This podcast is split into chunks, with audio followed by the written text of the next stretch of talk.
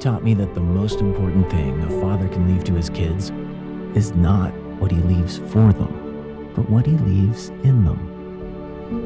You operated heavy machinery by day and a tiny toothbrush by night. You lifted me up even higher than you could lift yourself. You told me stories of warriors and dragons, not to convince me that dragons were real, but to show me that evil can be overcome. You mastered the art of carrying a sleeping child, fixing little toys, and making the perfect sandwich. You showed me that you don't have to have superpowers to be a superhero. You knew that there is no quality time without quantity time. You cleaned up my messes, impersonated my favorite animals, and wiped away my tears. You understood that your greatest gift to our family was not your productivity, but your presence. You were focused, but interruptible, brave, but compassionate, strong, but gentle. Because there is nothing so strong as gentleness, and nothing so gentle as real strength. Thanks, Dad.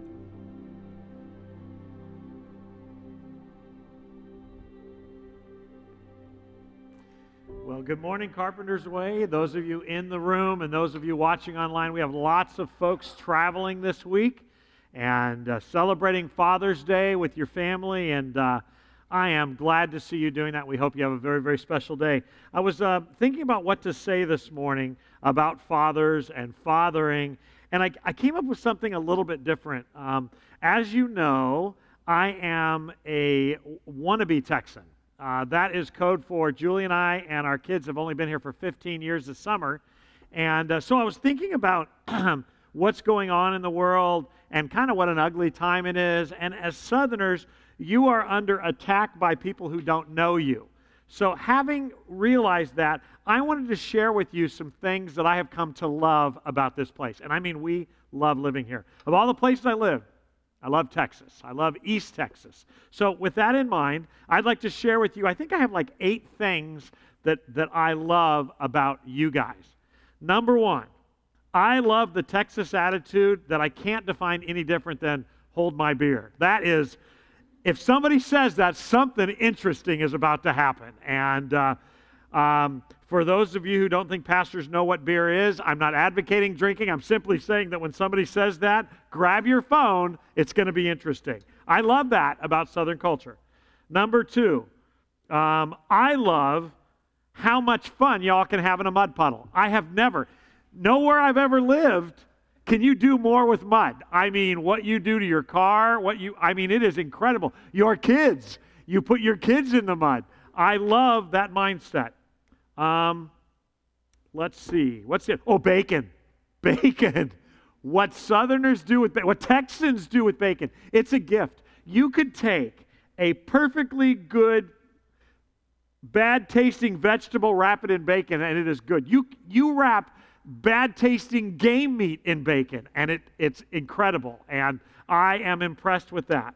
I'm impressed with how you can fight with each other, but if somebody else badmouths your family, they're in trouble.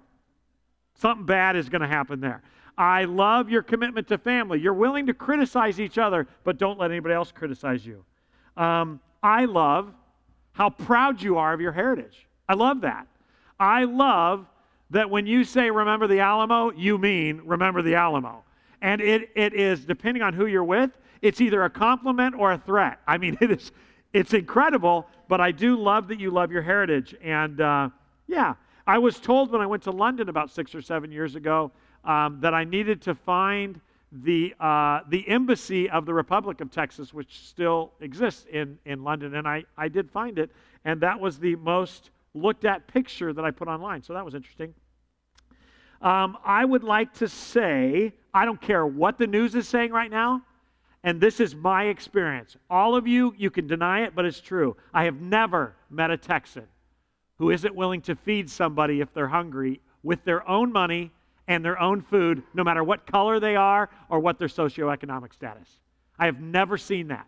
In 15 years, not once have I ever met a Texan, even somebody who may bend against every race or may struggle with racism or classism. I've never met a Texan that wouldn't feed somebody no matter what if they were hungry. And that's for those of you who don't live here. Don't believe the hype. Something else. And I want to remind you, those of you watching from up north, that the gentleman, Mr. Floyd, lived in Houston but was killed in Minneapolis. Racism is not a problem of the South. It's a problem of the heart. Enough on that. I love how much you love your family. Oh my gosh. I've lived in California. I have lived in Chicago. I've lived in Wisconsin, Michigan, and Ohio. I keep getting thrown out of states. But I've lived in all those places, and nowhere we've ever lived have people loved their family as much as y'all. I mean, if you have a cousin or a nephew that's twice removed or 5 times removed and they have a need, you will invite them to sleep on your floor. We have talked about that a lot. You'll invite them in, you'll feed them, you will let them stay for months until they can get back on their feet. I've never seen anything like it. I love how you love family. I love how you father. Now we're getting to Father's Day. Man, you guys, Texans, and I'm not talking about Southerners, I've never lived anywhere else, but Texans love family. And fathers love their kids, even if they're daughters and they're Texas men. I know the hype is that we all, your boy, going to take him fishing, going to take him hunting. Texans, for those of you who aren't from here, they often name their daughters after the father. That's not uncommon. And if a man has a daughter, he's twice as fervent to teach her how to shoot. I'm not exactly sure why. I think it's protection in case she meets a Yankee. Just kidding. But they, you take your kids, your daughters and your sons, you take them fishing, you take them hunting. That takes me to another one. I think I'm way past 7 or 8 now. But another thing that I love about this culture, you can have a very humble home, but I'll be darned if you don't have a $70,000 bass boat. I mean, and that is because you love family. You put everybody in that boat, and there's really, it's not a bass boat, it's a ski boat, it's a tubing boat. I love how fathers love their kids and cuddle their kids and love to tell them stories. But oh my goodness, you get a father behind the wheel of a boat, their goal is to hurt their kid on the tube behind them. It goes a little bit along with hold my beer, but you can't say that because they're children. But I love how you love your kids, and I got to tell you, now I'm at the end. I love how your kids love you. I mean, there is, and I'm not just talking fathers and mothers, but grandfathers. When this has been kind of a learning curve for us, for me as a pastor, but when somebody loses an aunt or uncle or a grandfather or a great-grandfather, boy, it is not uncommon to hear. Actually, most of the time it's like, well, that was her uncle, but he was like a father to her. And that's true. That is absolutely true. There is something in this culture, and I think it goes from your great-great-grandparents who came over during when Mexico owned this land and all. They bound together, and they came as families, and they settled on land. But that has not left. And I got to tell you something. The attitude of the Alamo in that period hasn't left you. I mean, there is boldness, and there is courage in you, and there's a fight in you, but it's mostly geared towards taking care of your family. And as I was thinking about Father's Day here, I love that about you. You are an easy people to love. I don't care the hype out of New York and L.A. You are an easy people to love, and we are honored to be here. And I'm honored to have my kids raised here. We celebrated this year 2 members of our family that are actually native Texans. That would be Zach married a native Texan girl, Hannah, and then my grandson is the first Wilkie that is a native Texan. And he's already telling me that I'm not a Texan, and it's offensive. He's only 4 months old, but he when he cries, he says, "Don't talk to me. You're not a Texan. Get me a Texan. Hurry!" But this is a wonderful place to live, you guys. Don't believe the hype in the media, and you guys have a great day today. I think the women of Texas like Father's Day more than the men do. I think they like to celebrate their husbands, and in some ways, they celebrate their kids. They buy gifts for their sons and I just wanted you to know that while the world is bashing you down, you're pretty cool. And we know because we've lived all over the place, and we love being here. And happy Father's Day, men. I hope you have a really good day. Make sure that any vegetables you eat are wrapped in bacon. On that note, did I go one too many? We're a fat people, aren't we? Okay. All right. So I have a couple more announcements. Happy Father's Day. A couple more announcements. I'm really excited to tell you this. This is great. We are getting all new chairs in the worship center this week. And that is very exciting. I'm so glad you clapped because I'm going to ask you to do something when the service is over. But for those of you watching online, for those of you who have never been in the worship center of Carpenter's Way, and there's quite a lot of you watching, our chairs look like we hand out cigarettes on Sunday. There's cigarette burns in them, and this is Texas, and we don't ask questions. But these chairs, some of them are good. Steve has been working really hard over the last month to pick out the really good chairs, and we're going to be donating them to other ministries in the community. But this last year, somebody gave a gift for us to buy new chairs, and we ordered them, and it's taken forever for them to get their factory back up and working, but they're coming Wednesday. And so those of you who clapped, you're responsible to pick up the chairs in the worship center today.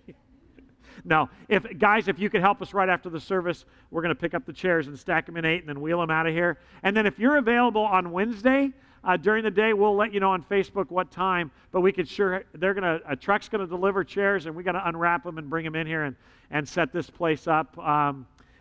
It's every week we get a little closer to meeting back as a whole church, and we're looking forward to that. It looks like it may be the fall, but we miss you. Let us know if you have need. Thank you for your faithful service to the Lord. But we're excited. There's a lot of new stuff when you come back. There's a new building, an educational wing that we finished, and we have a room for mothers that are nursing with a TV in it you can watch. We have a new overflow room. It's a wonderful thing.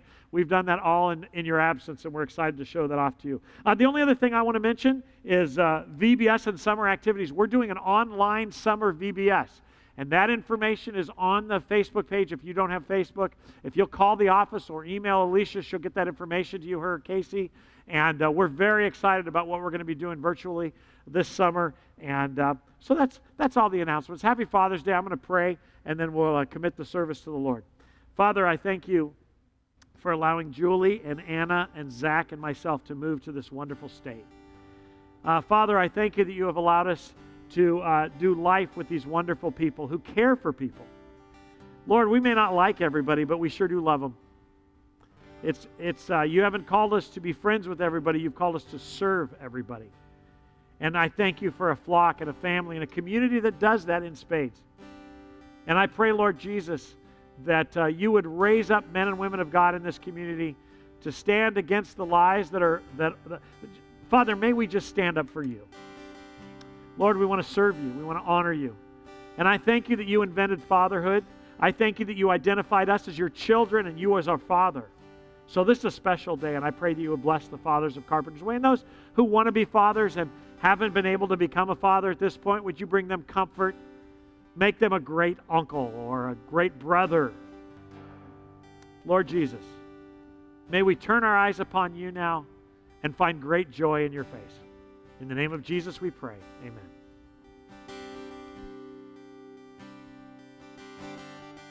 Just a reminder, if you're in the room, you're more than welcome to stand and worship with us. If you're watching from home, join in your living room.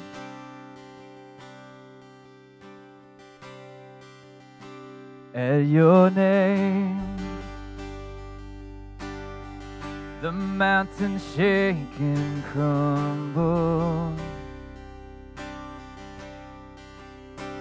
At your name, the oceans roar and tumble. At your name, the angels will bow, the earth will rejoice, your people cry out. Oh, Lord of all the earth, we shout your name. Shout your name, filling up the skies with endless praise, Yahweh, Yahweh. We love to shout your name, oh Lord. At your name, the morning breaks in glory. At your name, creation sings your story.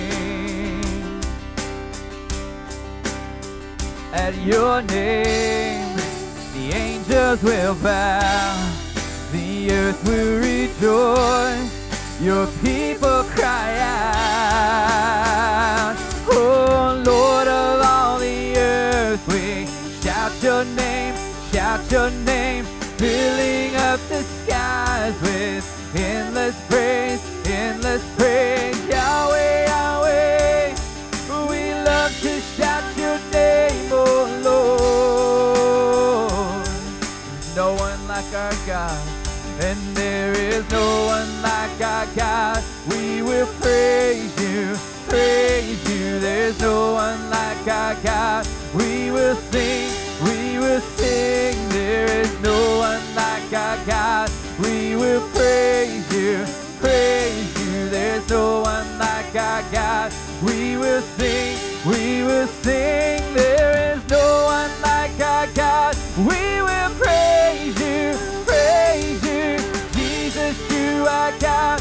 We will sing, Lord of all the earth, we shout your name, filling up the skies with endless praise, Yahweh, Yahweh, we love to shout your name, Lord of all the earth, we shout your name, filling up the skies with endless praise, Yahweh, Yahweh, we love to shout your name, oh Lord.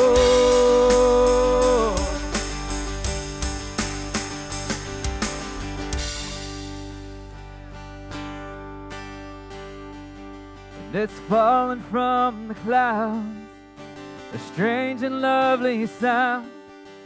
I hear it in the thunder and the rain. It's ringing in the sky like cannons in the night. The music of the universe plays. You are holy, great and mighty, the moon and the stars declare who you are. And I'm so unworthy, but still you love me. Forever my heart will sing of how great you are.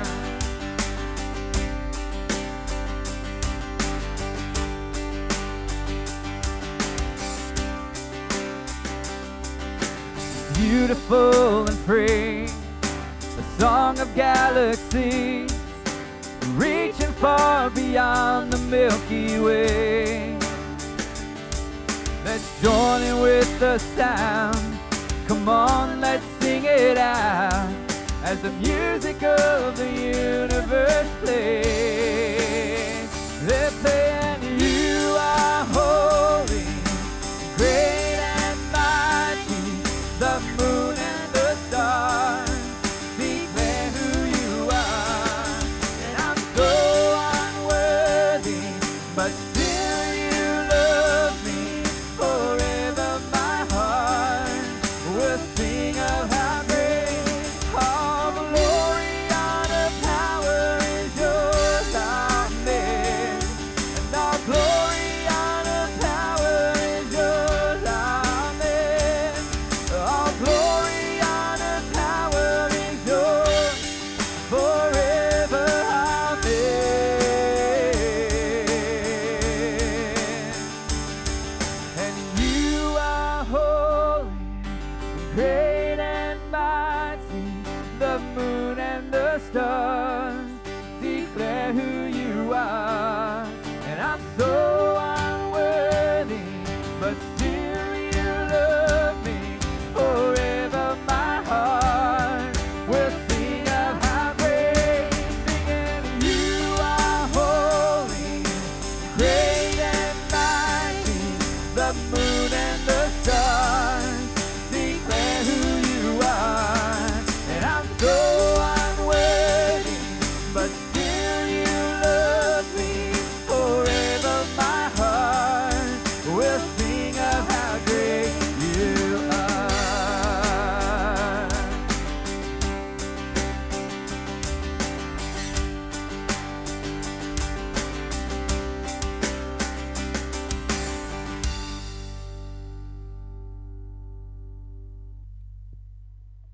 For God so loved the world that he gave his one and only Son, so that whoever believes in him shall not perish, but have eternal life.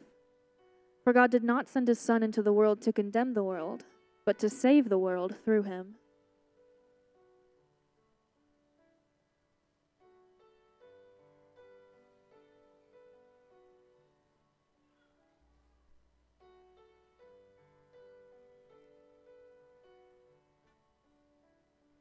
Once a sinner, now I'm clean. Once condemned, now I'm made free. He turned my darkness into light, and now I see.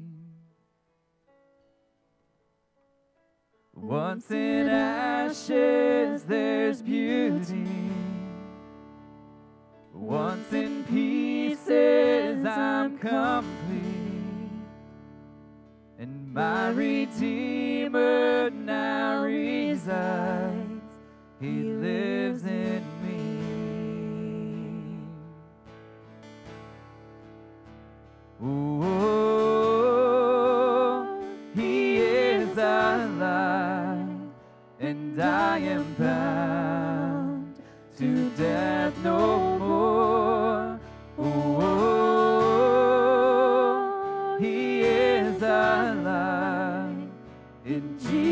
Christ always secure. Where the Lamb of God once lay, there's victory in an empty grave. And now with resurrection power, oh, I will sing. Yes, I will sing. Oh, he is alive, and I am bound to death no more. Oh, he is alive, in Jesus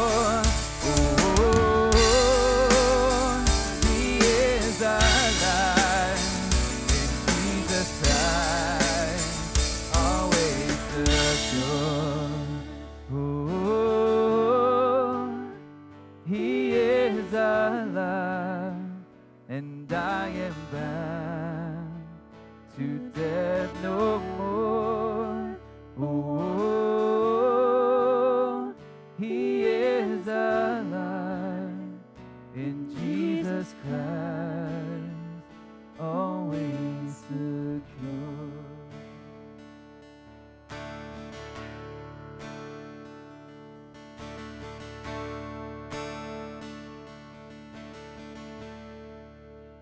I wanna climb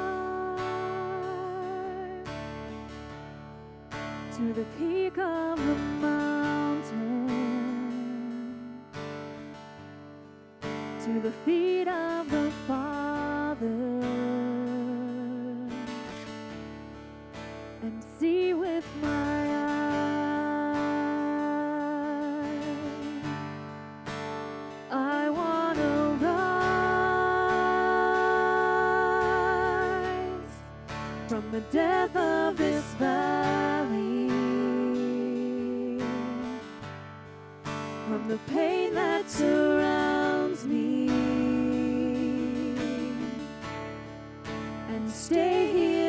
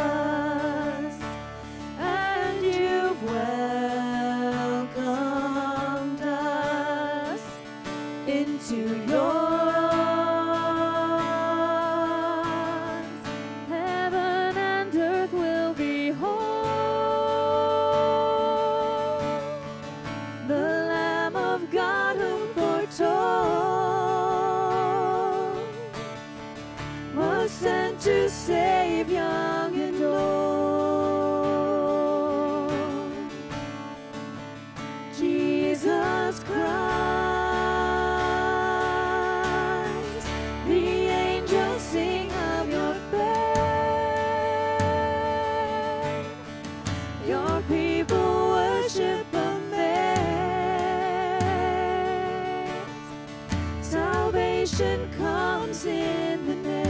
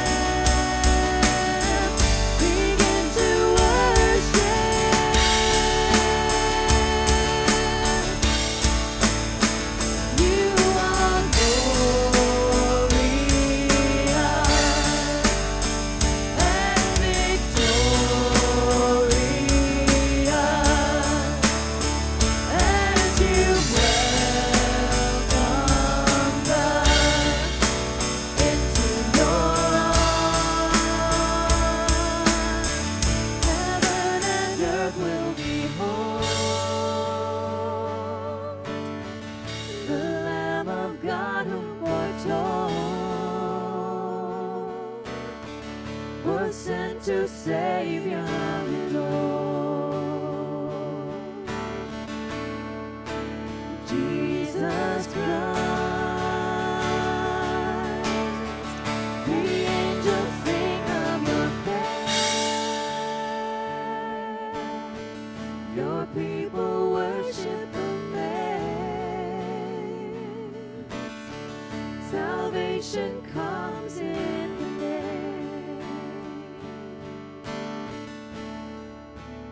Jesus Christ.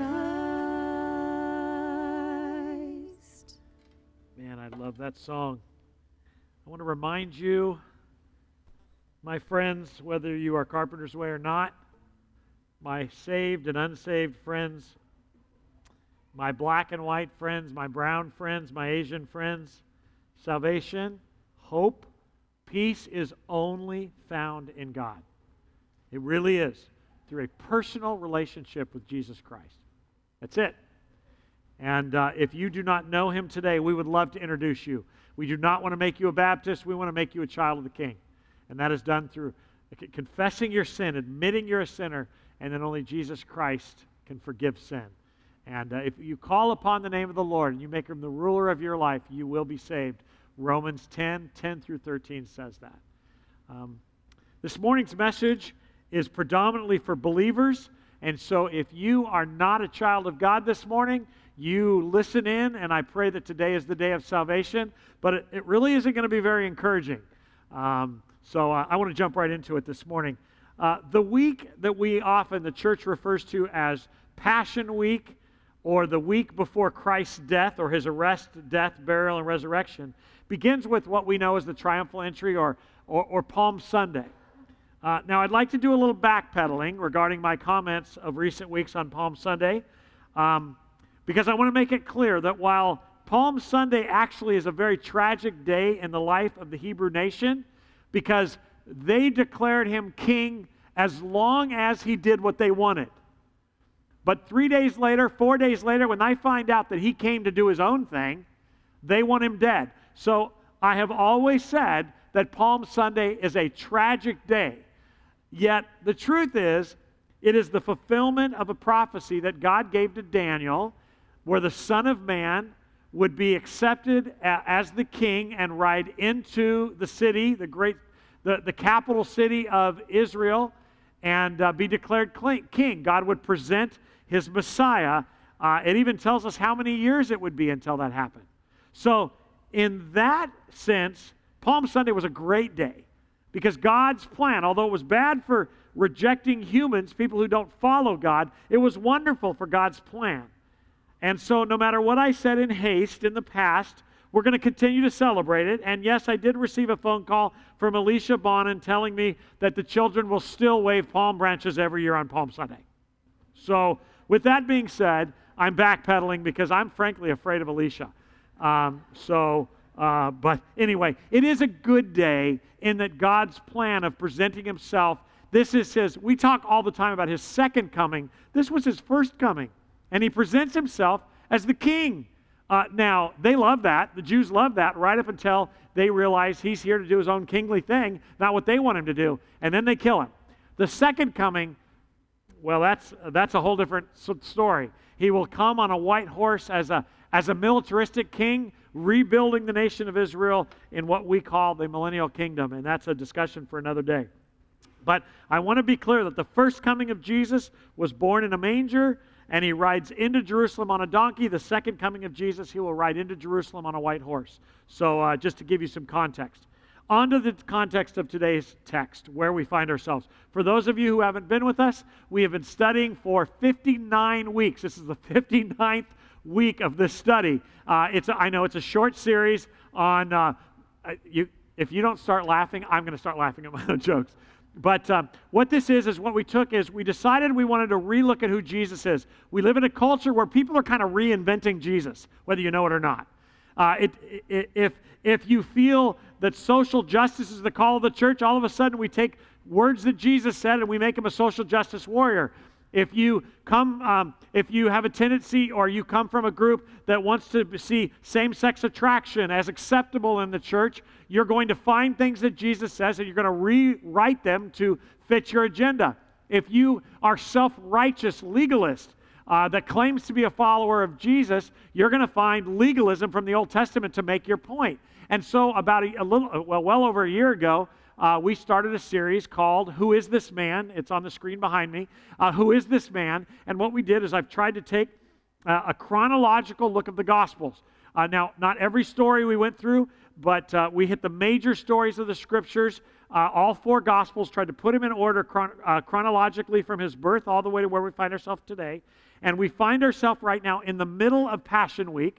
So we're somewhere around Wednesday of the week he'll be arrested. And just to bring you up to speed so you know where we are, so Jesus rides in on Sunday, right before this, Palm Sunday, he rides into Jerusalem on a donkey's colt, and the people are excited. They have heard he raised Lazarus a couple weeks before. It actually tells us in the Gospels that that's why most of them have come to see him, because Lazarus was raised from the dead.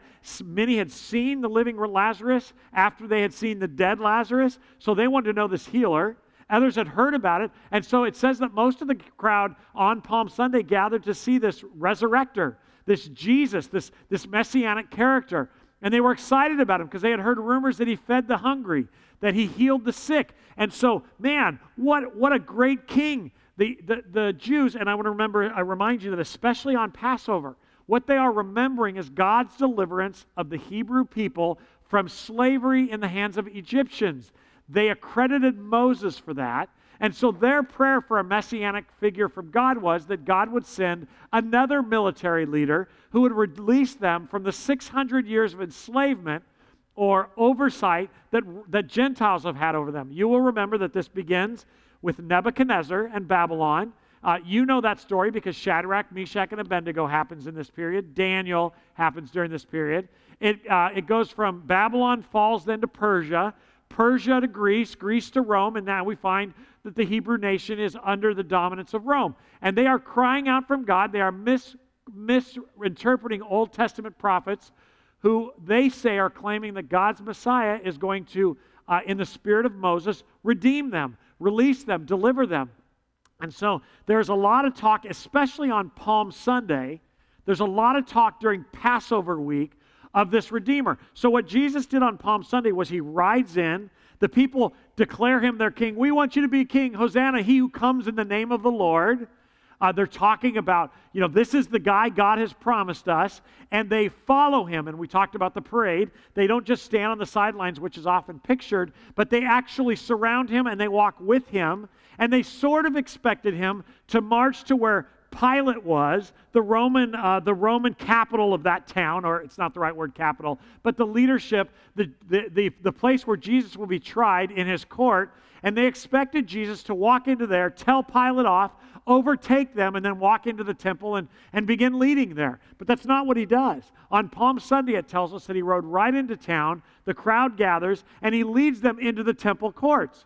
Well, even following him there, they expected that Jesus would declare the deliverance from Roman domination, but you know what he does. Instead of declaring deliverance from Roman domination, he turns over the tables in the temple, which are there and very, very busy because people were buying and selling things that they would need, supplies for their Passover celebration, the Passover lamb, which takes us all the way back to Exodus, which told them how to celebrate the Passover. So Jesus not only rebukes the merchandisers, as you often hear, and the religious leaders, but he actually rebukes the buyers, and he tells them that this house that was supposed to be a place of prayer, they have turned a place where, and forget the word prayer, a place where they could come and meet with God, where they could get on their face before him, where they could meet with his leaders and get free grace.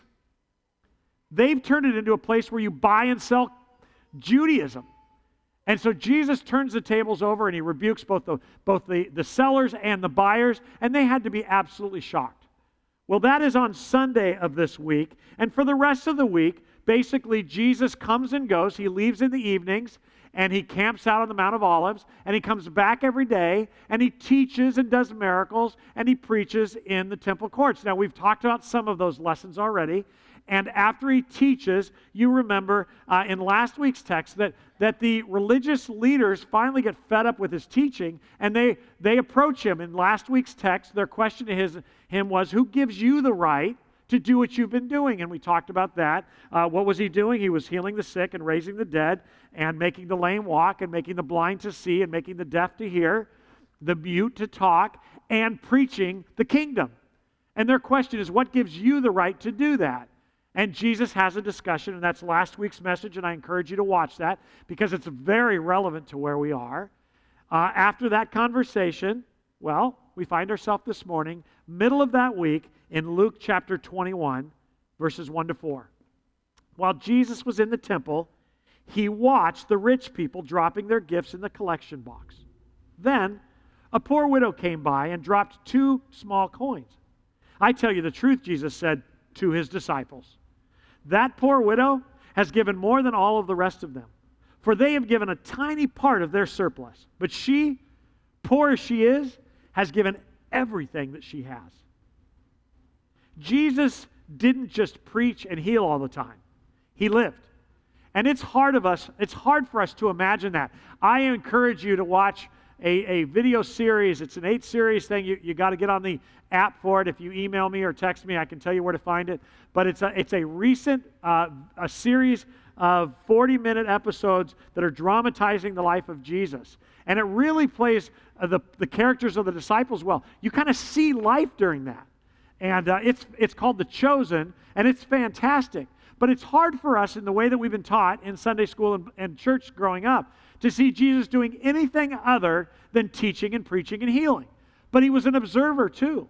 He was a Jewish guy.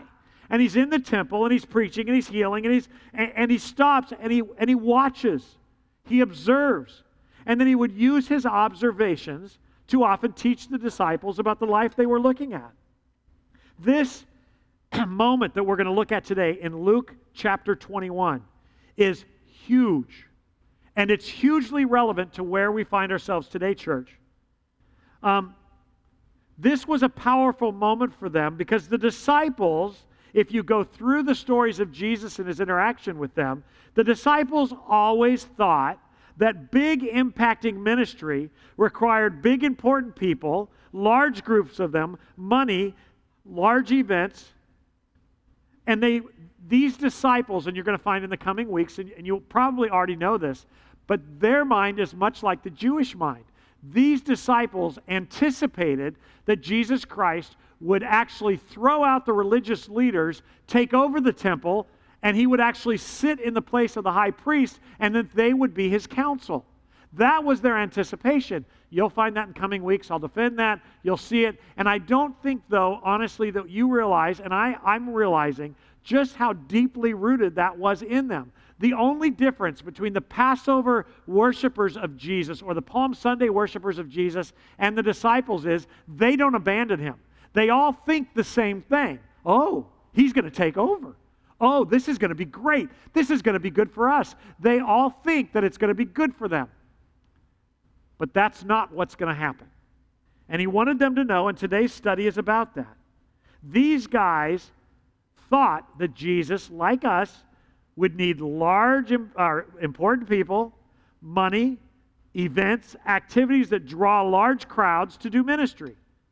But Jesus doesn't need big money donors or big named people, or even big public events to accomplish his plan or to even establish his kingdom. Because his kingdom isn't built upon fame and popularity and money and big groups. It's built on the power of the Holy Spirit.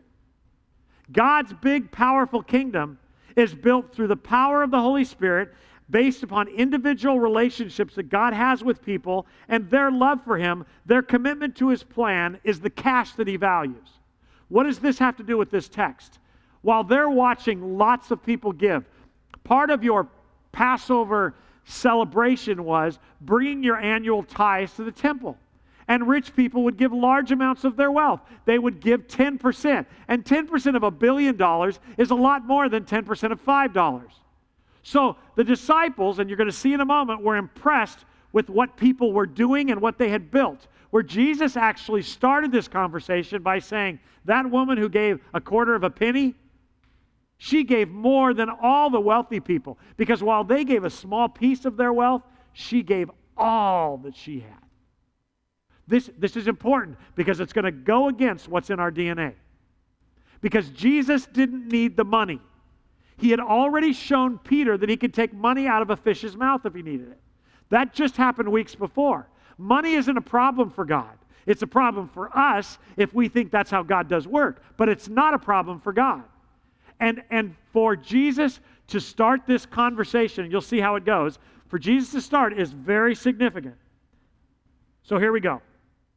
Jesus explains his point here to the disciples amidst all of the fanfare of Passover and the money that's being thrown around during this week. Jesus says in Luke 21, verse 3, I tell you the truth, that poor widow has given more than all of the rest of them, for they have given a tiny part of their surplus, but she, poor as she is, has given everything she has.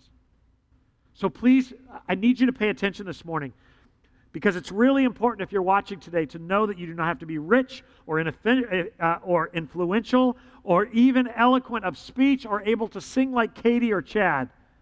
You don't even have to come from a moral religious background to be used by God. All you have to do is give everything to Him.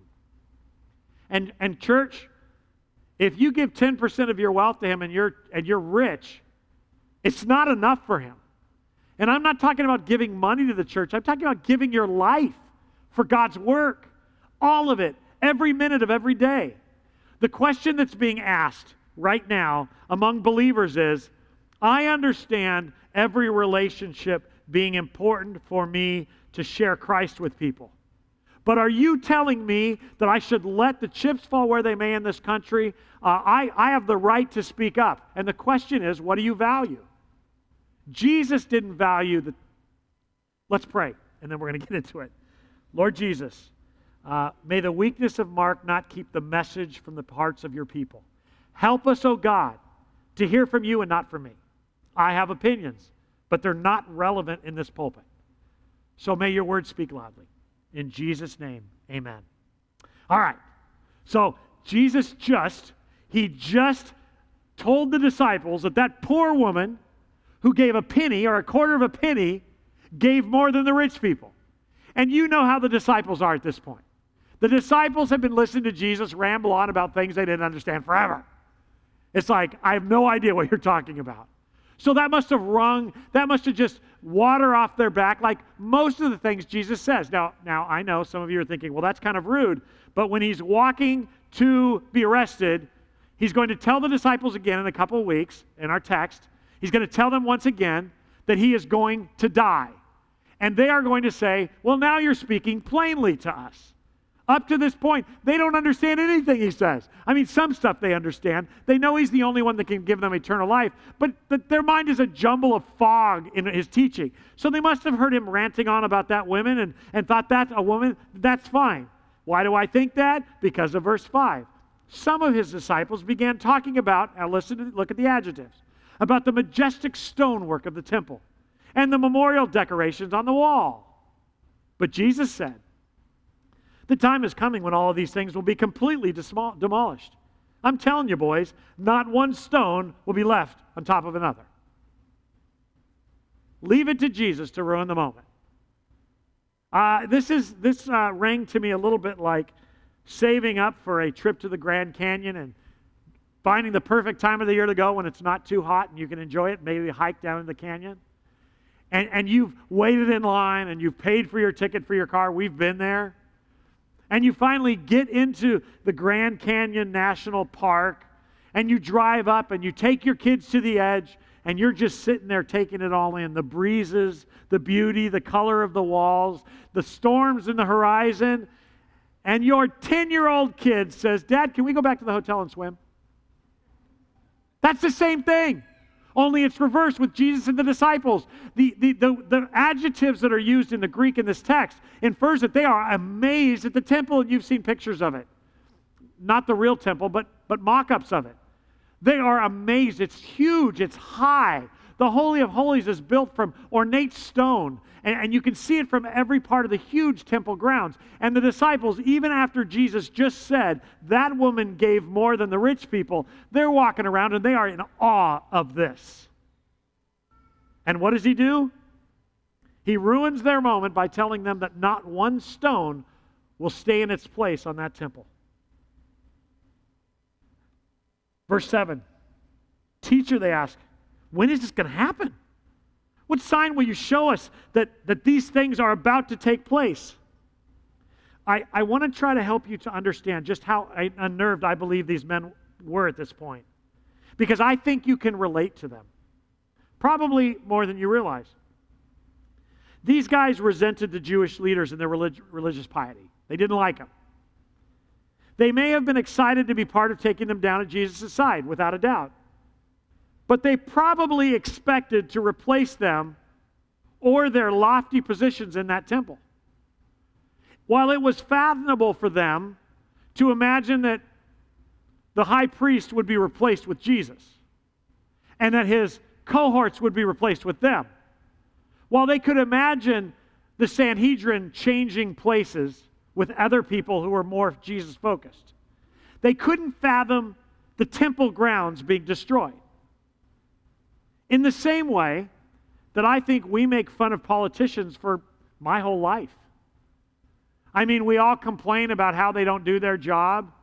We all talk about how they should be replaced. And gosh, one of the things that I found interesting since moving to Texas is the quietly spoken desire of many to secede.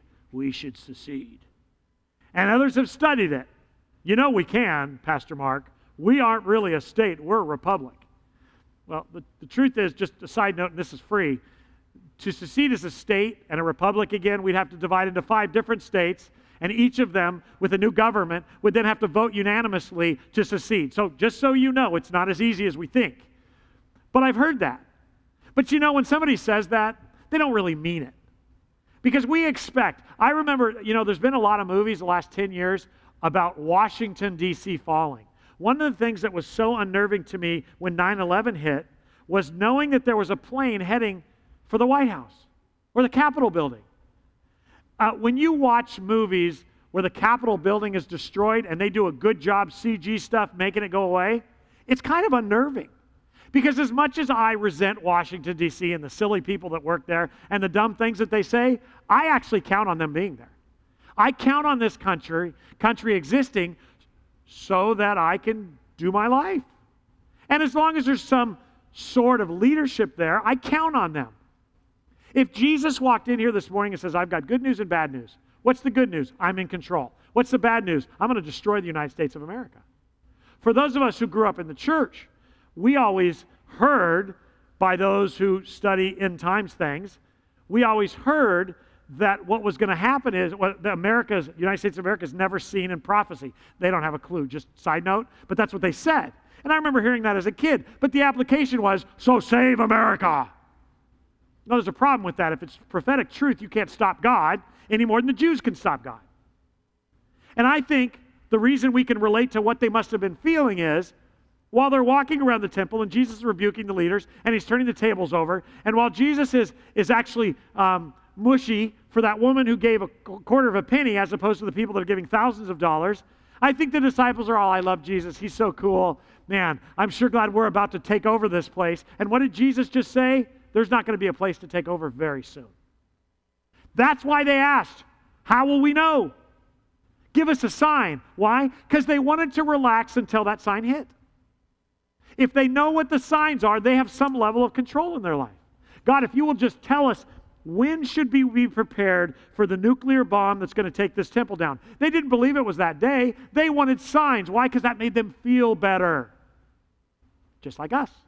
Why do people run to prophecy when the world is upside down? Because we want to know if this is the end or should I keep paying taxes? Is it time to max out my credit cards? The answer is no. Because you don't know when he's coming back. If we figure it out, and I can guarantee it, let's max out our credit cards. You don't need to take loans out. Just max out your credit cards. You want to live free, and that's what they wanted. They must have been unnerved. Well, Jesus just said, don't be impressed with what you can count on, including wealth.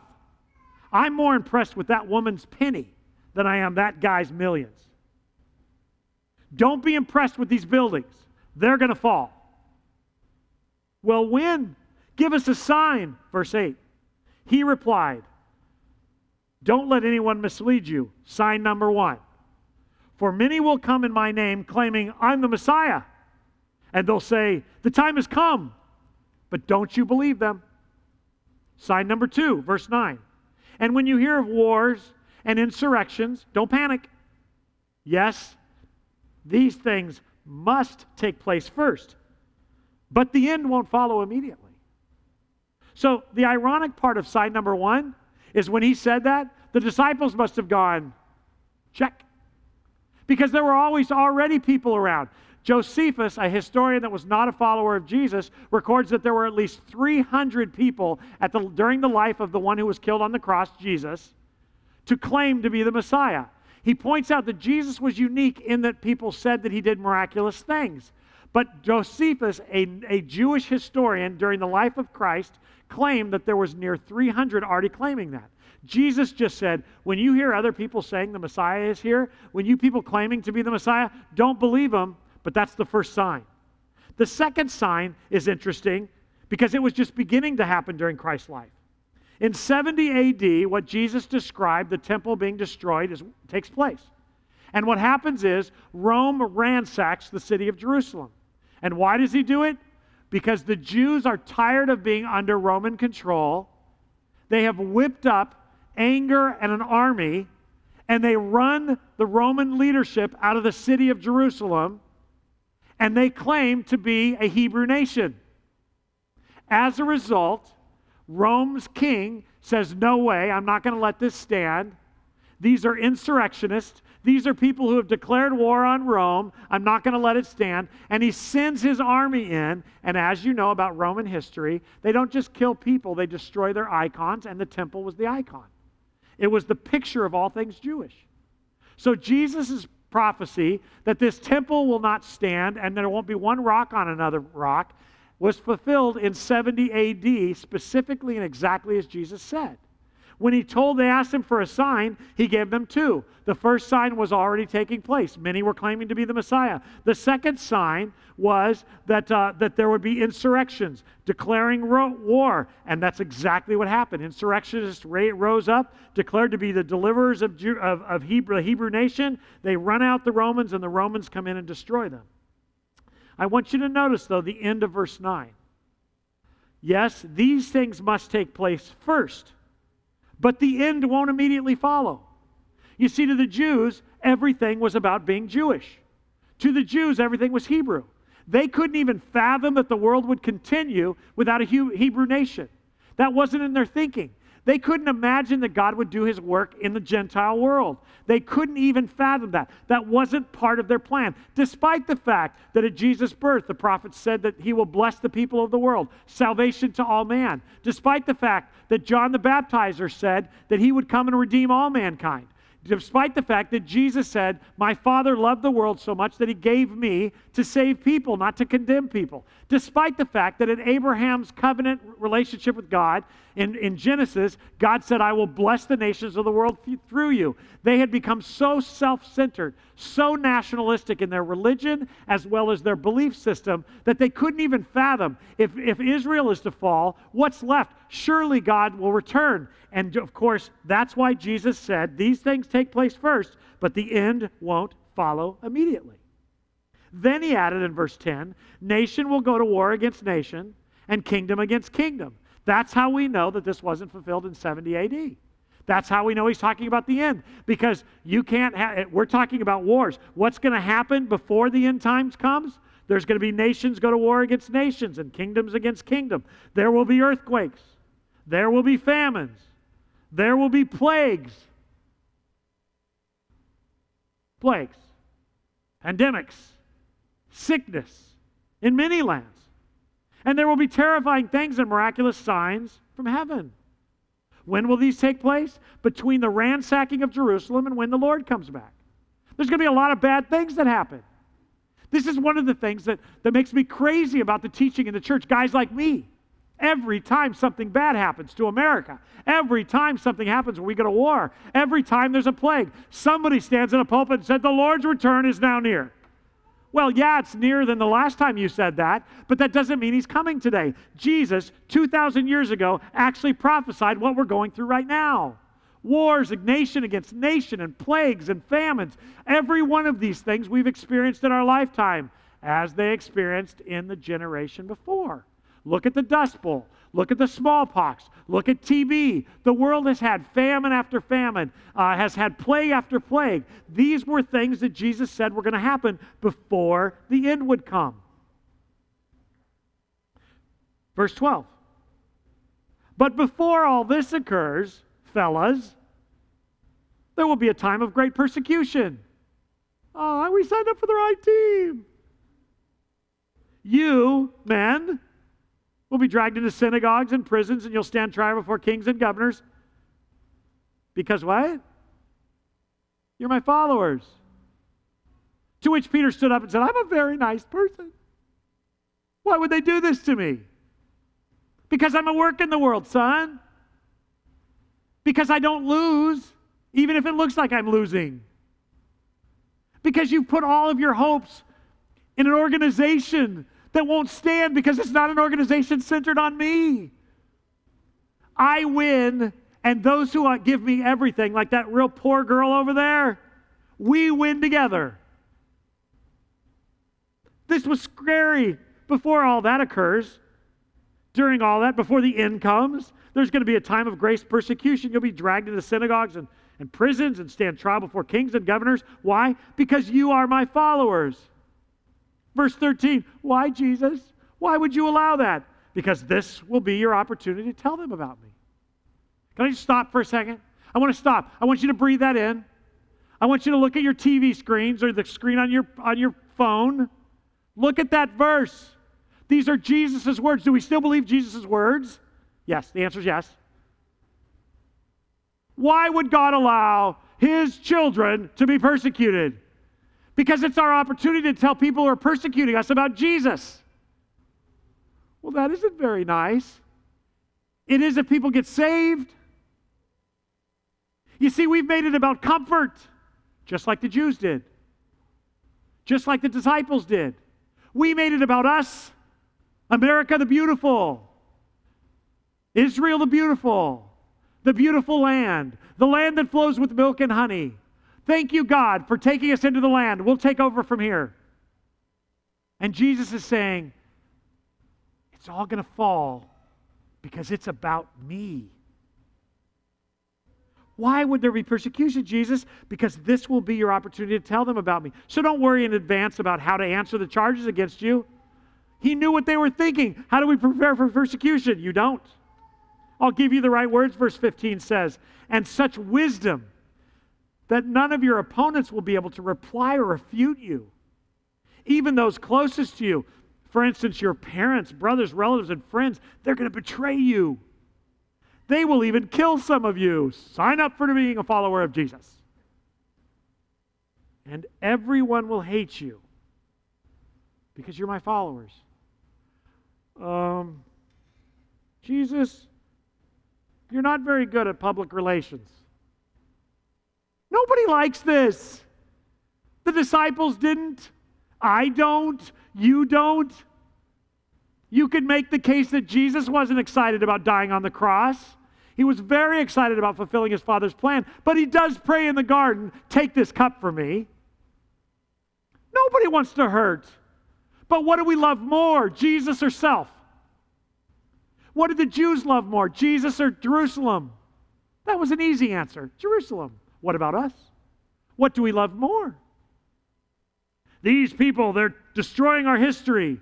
That bothers me too, but seriously, is a statue worth a soul? Build a relationship with a hater and tell him about Jesus. What are we doing? Getting ahead of myself. I want to remind you of a verses that I bring up probably every 2 weeks, and I'm sorry if you're bored of it. Get used to it. It's Ephesians 2, verse 8. God saved you by his grace when you believed. You can't take credit for this. It is a gift from God. Salvation isn't the reward for good things we've done. Why is that important? So that none of us can boast about it.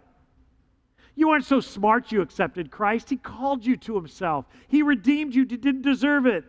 What does it mean? It means that now we're God's masterpiece. He created us anew in Christ Jesus so that we can. So that. Why did he do that? Why didn't he just take me to heaven? Why didn't he just remove health problem? Why would he retool me? So that now I can do the good things he planned for me long ago.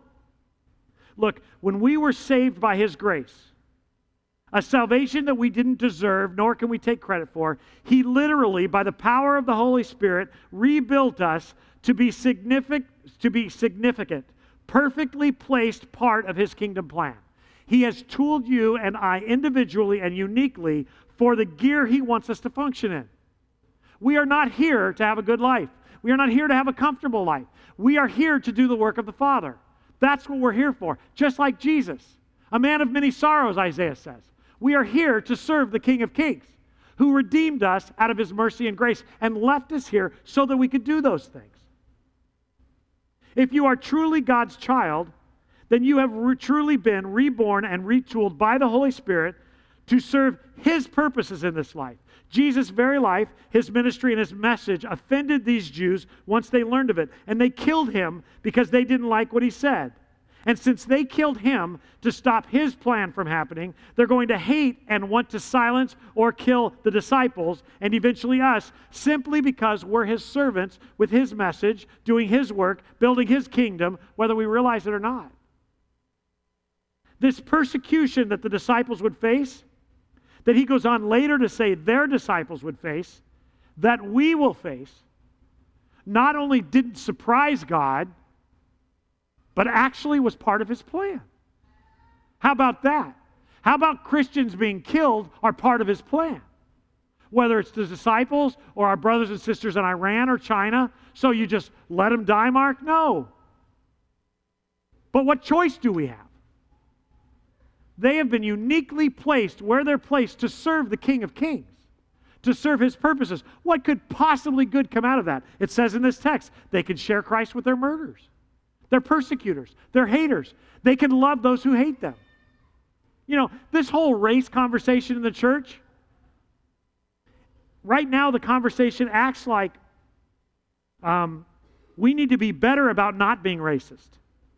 If you're a racist, you already have a bigger problem than being a racist, and that is you are not under the control of the Holy Spirit. The church organically should have radical equality, right, Julie? Those are the words you've been using all week. Radical equality. Not because we decided to love people of color, but because we can't help but love people of every color, of every socioeconomic status. They're not the enemy, they're the mission field. If you are tired of the racism discussion, and you are a closet racist, your problem is with God, not people's color of their skin. And if you are a Christian today and you are seeking justice through legal means, you are looking to the wrong place to find hope. Hope cannot be found in moral laws, although moral laws are fine.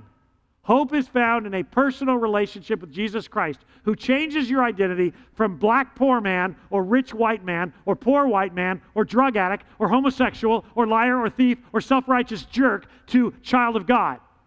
You are not Baptist. That makes you nothing. You are children of God. Do not defend Baptist heritage. Walk with Jesus. You are not Christians. You are followers of Jesus, and there is a difference in this culture now. Follow Jesus. Well, maybe that's the problem with my life, is I'm not following Jesus. Let me be clear. Let Jesus be clear. Following Jesus will not solve your human problem. You will be persecuted, and you will be hated, and some of us will be killed. Well, Pastor Mark, that's not very encouraging. It is if you have more value in being with Jesus. We'll get there in a moment. I do want to remind you of one more verse before we move on. Philippians 1.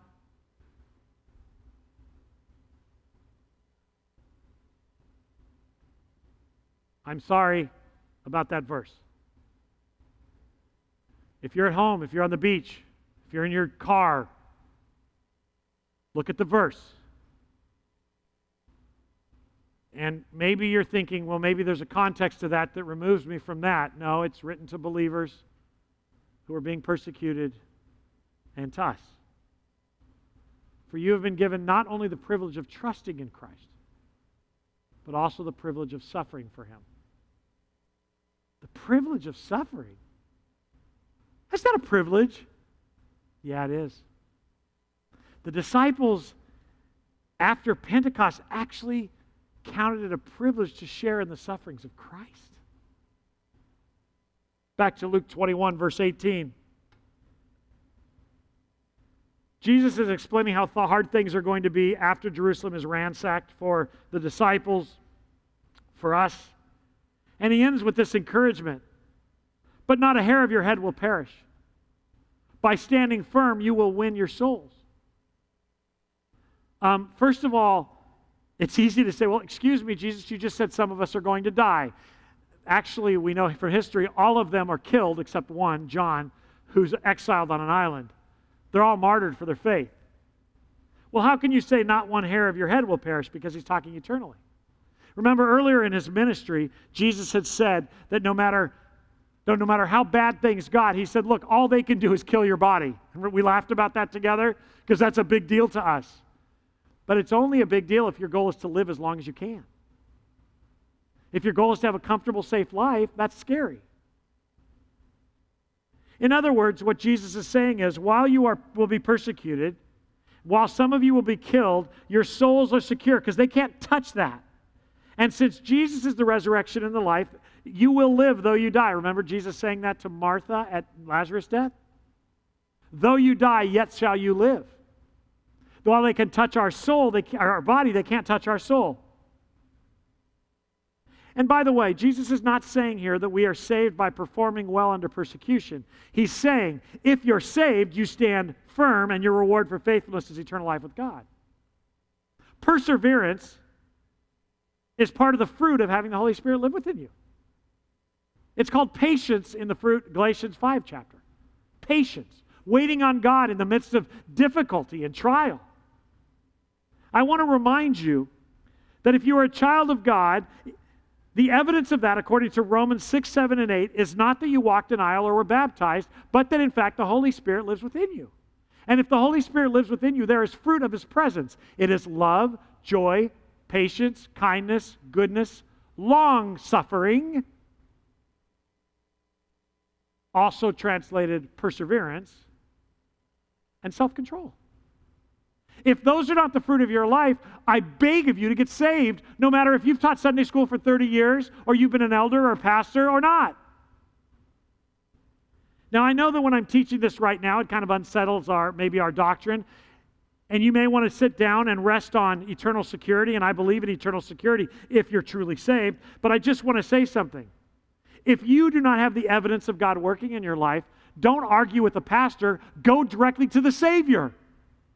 Go to the Savior. What have we done? We debate doctrines instead of bowing to the King. If the fruit of your life is lust, if it's self-centeredness, if it's feeding your flesh, if it's dissension, if it's division, all the things listed in Galatians 5, if it's disrespect for parents, don't rest on a doctrine of eternal security to get you into heaven. Go back to God and ask Him for forgiveness and thank Him for transformation. Transformation to the heart, to the child of God, is not optional. It is not optional. If you do not have the fruit of the Spirit, you don't have the Spirit. And that, according to Scripture, is the difference between a saved and an unsaved person. Remember that Jesus said in Matthew chapter 7, beware of false prophets who come disguised as harmless sheep but are really vicious wolves. You can identify them by their fruit. That is, by the way they act. Can you pick grapes from thorn bushes or figs from thistles? A good tree produces good fruit. A bad tree produces bad fruit. A good tree can't produce bad fruit, and a bad tree can't produce good fruit. So every tree that does not produce good fruit is chopped down and thrown into the fire. Yes, just as you can identify a tree by its fruit, so you can identify people by their actions. Part of the fruit of a life belonging to God, inhabited by the Holy Spirit, is perseverance. It's right in Galatians 5. If you are not sure that your life has the fruit of the Spirit, don't be proud. Go back to the Savior. Back to our text in Luke 21, though. So the disciples' first question to Jesus was, how will we know when the temple's going to fall? Jesus answers that. 2 signs. 1, you're going to have a lot of people claiming to be the Messiah. Don't believe them. The second thing is there's going to be rumors, insurrections here in the city. There's going to be rumors of war take place. Then you know it's going to happen. Then he goes on to discuss what it looks like. But that's not the end. Remember he said that. That's not the end of time. The return of Christ. That's not what that is. These other things are going to happen before the end actually comes. There's going to be famines. There's going to be plagues. There's going to be persecution. There's going to be lots of difficulty. Now he's going back in verse 20 to talk about Jerusalem again. And when you see Jerusalem surrounded by armies, then you will know the time of its destruction has arrived. Then those in Judea must flee to the hills. Those in Jerusalem must get out, and those out in the country should not return to the city. For those will be the days of God's vengeance, and the prophetic words of Scripture will be fulfilled. How terrible it will be for pregnant women and for nursing mothers in those days. For there will be disaster in the land and great anger against His people. They will be killed by the sword or sent away as captives to all the nations of the world. And Jerusalem will be trampled down by the Gentiles until the period of Gentiles has come to an end. Can you imagine what the disciples were thinking? What the heck have we signed up for? We are going to. And look, by the way, they don't really believe him here, because in the next 48 hours, they're going to ask him to make them leaders in his kingdom. They still don't get it. What is this whole we're going to reign with you thing, Lord? How about the message on an abundant life? You have said that we're going to have life more abundantly. The thief comes to kill and steal and destroy. Maybe they were thinking what you've been thinking. Excuse me, Lord. We need a strong country if we're going to do your work. Like he said to them, no, you don't. You don't even need to prepare for it or figure it out, what to say. The Holy Spirit in you will give you everything you need to say and you need to do. Like the poor woman giving all of her wealth.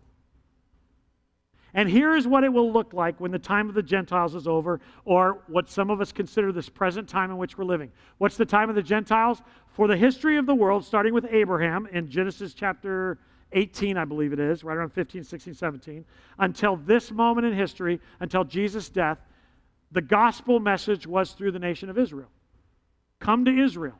Come to the temple. Come to the tabernacle. Be alienated into our kingdom. Meet Israel's God. He was presenting himself through there.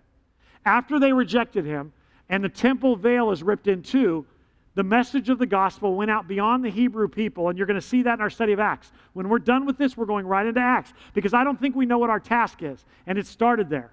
So they go to Jerusalem and they start doing their thing. Pentecost comes, they get the Holy Spirit, and then persecution begins, and they run for their lives from Jerusalem to Judea. The persecutors chase them to Judea. Then they go where they don't think the Jewish persecutors will go, Samaria. And from there, Paul and the other disciples jump off into the uttermost parts of the world. That's what's called the times of the Gentiles, where the gospel leaves the city of Jerusalem and it goes throughout the whole world through the apostles and their disciples, us. Remember, we are not the home of Christianity. We are the outpost of Christianity in the United States. Having said that, getting back to our text, Jesus is going to tell them what it looks like when the time of the Gentiles, so this period of time, is over. That's our season, our present season from around 70 AD, when the end is at hand. Luke 21, verse 25. And there will be strange signs in the sun. See if this sounds familiar to you. There will be strange signs in the sun, moon, and stars. And here on the earth, the nations will be in turmoil. They'll be perplexed by the roaring seas and the strange tides. Does this sound like today at all? It's exactly what today sounds like. People will be terrified by what they see coming upon the earth. Oh no! We need to get to Mars as fast as we can. For the powers in the heavens will be shaken. Notice that it doesn't say they'll be fooled. It's really going to shake the heavens, and the earth is going to act weird, and it's going to get funky. We are living in Funky Town. I think that's actually a Motown song, right? That's what I want played next time I preach. It's true. The world is blowing up. oh, it's not as bad as the news media says. Maybe it is. But we are the hope of the lost. Do you realize that? Maybe instead of trying to convince people that the media is wrong, maybe we should play off of their story and tell people that hope is found in Jesus. Maybe instead of being angry at people who are painting and destroying historical monuments, we should go meet them and tell them where real peace is found. Well, how will I do that? I don't know. Figure it out. You're big boys and girls. Go get them. I don't like what they're doing. So, it's not about you. What if they run our country into the ground? Seriously. Our country's in trouble. You're not going to save it. If you run for office, be a godly office runner. Well, if I don't play dirty, I won't win. Then don't win. Lose godly. That was the disciples' concern his whole ministry. The crowd's leaving. Don't you care? You going to go with them? That wasn't the question, Jesus. I asked, are you going with them? No. Why aren't you going to go? Because nobody else can give me eternal life. Then be quiet and follow me. Even if you follow alone. Pick up your cross and follow me. Verse 20, let's see, where are we? So, verse 26, people will be terrified at what they see coming upon the earth, for the powers in the heavens will be shaken. Then everyone will see the Son of Man coming on a cloud with power and great glory. How awesome is that? Look, Christian, Jesus is saying these things, and his voice gets excited. Why? Because that's our hope, or it was supposed to be. The hope of the Jews was not a good Jerusalem. It was a God that was taking care of them. The hope of Christians is not a strong country. It's Jesus. It's putting our hope in Him. It's not a good Washington, D.C. or Austin. It's not conservatism or liberalism. It's putting our hope in God. That's it. That's our hope. I am not saying we're not politically active. You should vote. But you should leave your heart in the box and go on with your life. Follow Jesus. Pay your taxes. Follow Jesus. Speak your mind in love, but tell them about Jesus. Then everyone will see the Son of Man coming on a cloud with power and great glory. Verse 28, so when all these signs begin to happen, stand up and look, boys, for your salvation is near. Guys, do you realize what Jesus must have been standing up at this point, and they're like, oh, so depressed, we're going to die. Is James going to die before John? Andrew's a big mouth. Peter talks too much. He's going to be the first to go. And Jesus goes, look, it's going to get bad for all of you, for all of your disciples. It's going to get weird. The creation itself is going to act up. The church is going to have infighting. The world is going to be racist. It's going to be hateful. But when all these things happen, you look up, your salvation is near. Do you remember what our salvation is? It is not another 4 years of Donald Trump or Joe Biden. It's not. It's Jesus Christ's return. It's us being with Him. You see, salvation was all about not going to hell, but about being with Jesus. It's about Jesus, my friends. Him, the name right there. It's about Jesus. It's not about Baptist history or Baptist doctrine or Assembly of God worship. It's not about whatever you love in Christianity, it is about Jesus. And anything else is an idol. Anything else, including self-righteousness, it's an idol. Chase Jesus with all your heart. And everything else will take care of itself. Jesus is excited as He's saying this to the disciples. So when all these things begin to happen, stand and look up. Get up, boys. For your salvation is near. Then He gave them this illustration. Notice a fig tree or any other tree. When the leaves come out and you know without being told that summer is near. In the same way, when you see all these things taking place, you can know that the kingdom of God is near. I tell you the truth, this generation, He's talking about the generation that sees Christ return, will not pass from the scene until all these things have taken place. Heaven and earth will disappear, but my words will never disappear. In other words, you can take Him to the bank. Why did He teach this? Why did He tell them in one of the last major conversations that we have recorded for us? 34 tells us, watch out. Don't let your hearts be dulled by carousing and drunkenness and by worries of life. by worries of life. Don't be overwhelmed with worry. Don't let that day, the Christ returns, catch you unaware like a trap. For that day will come upon everyone living on the earth. Keep alert. Watch for his return. And pray that you might be strong enough to escape those coming horrors and stand before the Son of Man. Every day Jesus went to the temple to teach, and each evening he returned to spend the night on the Mount of Olives. The crowds gathered at the temple early each morning to hear him. Chapter 22, verse 1. The festival of unleavened bread, which is also called Passover, was approaching. The leading priests and teachers of religious law were plotting how to kill Jesus, but they were afraid of the people's reaction. Then Satan entered Judas Iscariot, who was one of the 12 disciples, and he went to the leading priests and captains of the temple guard to discuss the best way to betray Jesus to them. They were delighted, and they promised to give him money. So he agreed, and he began looking for an opportunity to betray Jesus so they could arrest him when the crowds weren't around. Even that moment was completely under his control. Do we trust him? Do you trust him? Do you trust him with your offenses? Do you trust him with your injustices? Do you trust him with others' complaints? Do you trust him? If you don't, before you figure out racism, before you figure out the government problems, before you solve the problems of the church today or the pandemic, you better solve your own spiritual problem. Bow the knee. Lord Jesus, may I go first in bowing the knee. It's easy to pretend. In Jesus' name, I pray for your Holy Spirit to convict the hearts of your children so that we might become what you saved us to be in the first place. In Jesus' name, amen. Have a great Father's Day.